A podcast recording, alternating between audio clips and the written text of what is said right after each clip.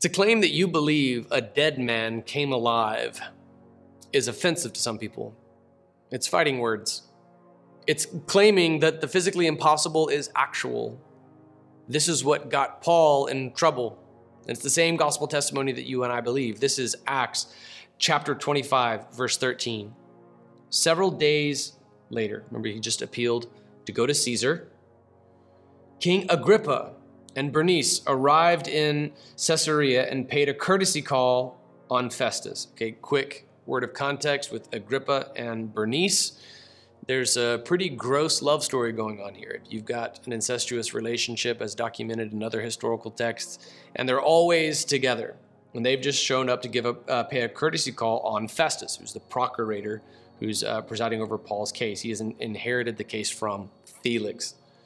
Since they were staying there several days, Festus presented Paul's case to the king, saying, There's a man who was left as a prisoner by Felix. When I was in Jerusalem, the chief priests and the elders of the Jews presented their case and asked that he be condemned. I answered them that it is not the Roman custom to give someone up before the accused faces the accusers and has an opportunity for a defense against the charges. So when they had assembled here, I did not delay. The next day, I took my seat at the tribunal and ordered the man to be brought in. The accusers stood up, but brought no charge against him of the evils I was expecting. Instead, they had some disagreements with him about their own religion. Right? Remember, he's an outsider to Judaism and what Christianity is. It's, Christianity is viewed as like this sect of Judaism. So it's like a non Star Wars fan seeing Star Wars fans argue about something and just, I, I don't know what this is. They had uh, instead they had some disagreements with him about their own religion and about a certain Jesus, a dead man Paul claimed to be alive. So here, Festus gets to the crux of what's going on as he explains it to King Agrippa and Bernice what's really going on here. He had no idea about the, the, the, the, Jewish disputes. None of the accusations that the Jews had made against Paul had stuck. And, and the, way that, the, way that, the way that Festus interpreted it all was I've just inherited this prisoner from Felix. There's some dispute about Judaism, but what I do know is that Paul makes this certain claim about Jesus, and he calls Jesus a dead man. So it's clear that in his description of Christianity, he's just disavowed Christ. To call Jesus a dead man is to disbelieve in Christianity. In 1 Corinthians 15, Paul would describe it this way Our whole faith is built upon the resurrection of Jesus. And if, if the resurrection of Jesus were not true, then everyone who has died in Christ is still dead in their sins. And there is no resurrection from the dead. There's no way, there's no hope of salvation. We are to be pitied beyond anybody else if you don't believe in the resurrection of Jesus. Here is a beautiful proof that you can offer getting ready for our apologetic series the disciples of Jesus died because of their testimony in the resurrection of Jesus. People don't die for what they know to be a lie. This, this exact reason right here, the, the martyrdom of the disciples who, to their very last breaths, facing violent deaths, boiled alive in oil, crucified upside down, I mean, you name it, the disciples went through it and they all adhered to their testimony in the resurrection of Jesus. That historical fact has been referenced by more than one militant atheist that I have known who's, who's come to Christ.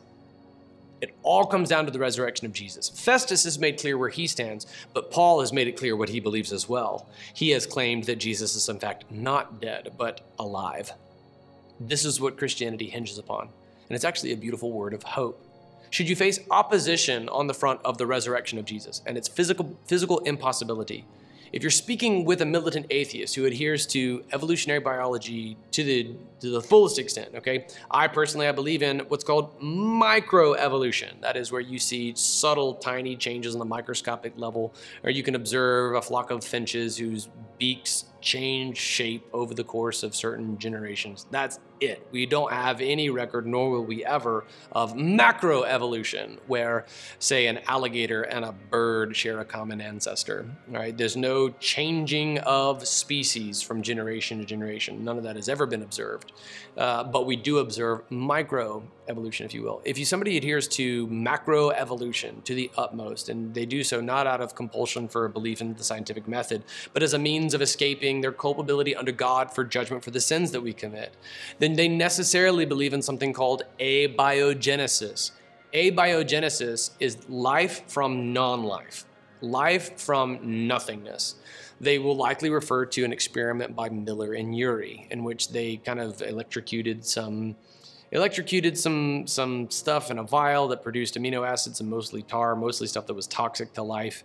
It produce it proves absolutely nothing. It also begs the question of where the substance came from that would have been electrocuted in the first place. What Miller and Urey were trying to do was replicate the primordial soup that may have been struck by lightning, giving rise to the first single-celled organism that would lead to life itself.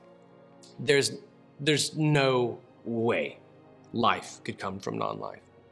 So when you, facing an anti Christian atheist, saying that the resurrection is impossible, you're hearing that from someone who believes in insurrection when a militant atheist disagrees with the resurrection of Jesus, the very crux of Christianity, saying it's physically impossible for someone who is dead to become alive again, they are demonstrating tremendous hypocrisy because they believe in abiogenesis.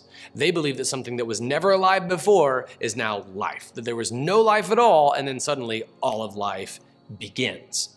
So eh, the resurrection of the dead at least involves someone who was once alive, now alive again. Insurrection is absolutely untenable. All right, to, to believe abiogenesis is completely untenable.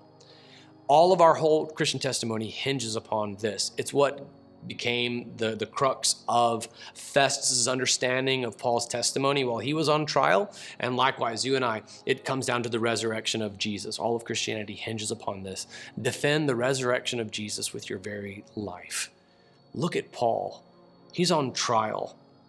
First, under Felix, now under Festus, and it's more the same. The Jews are still trying to kill him, and all the while, he maintains his testimony in the resurrection of Jesus.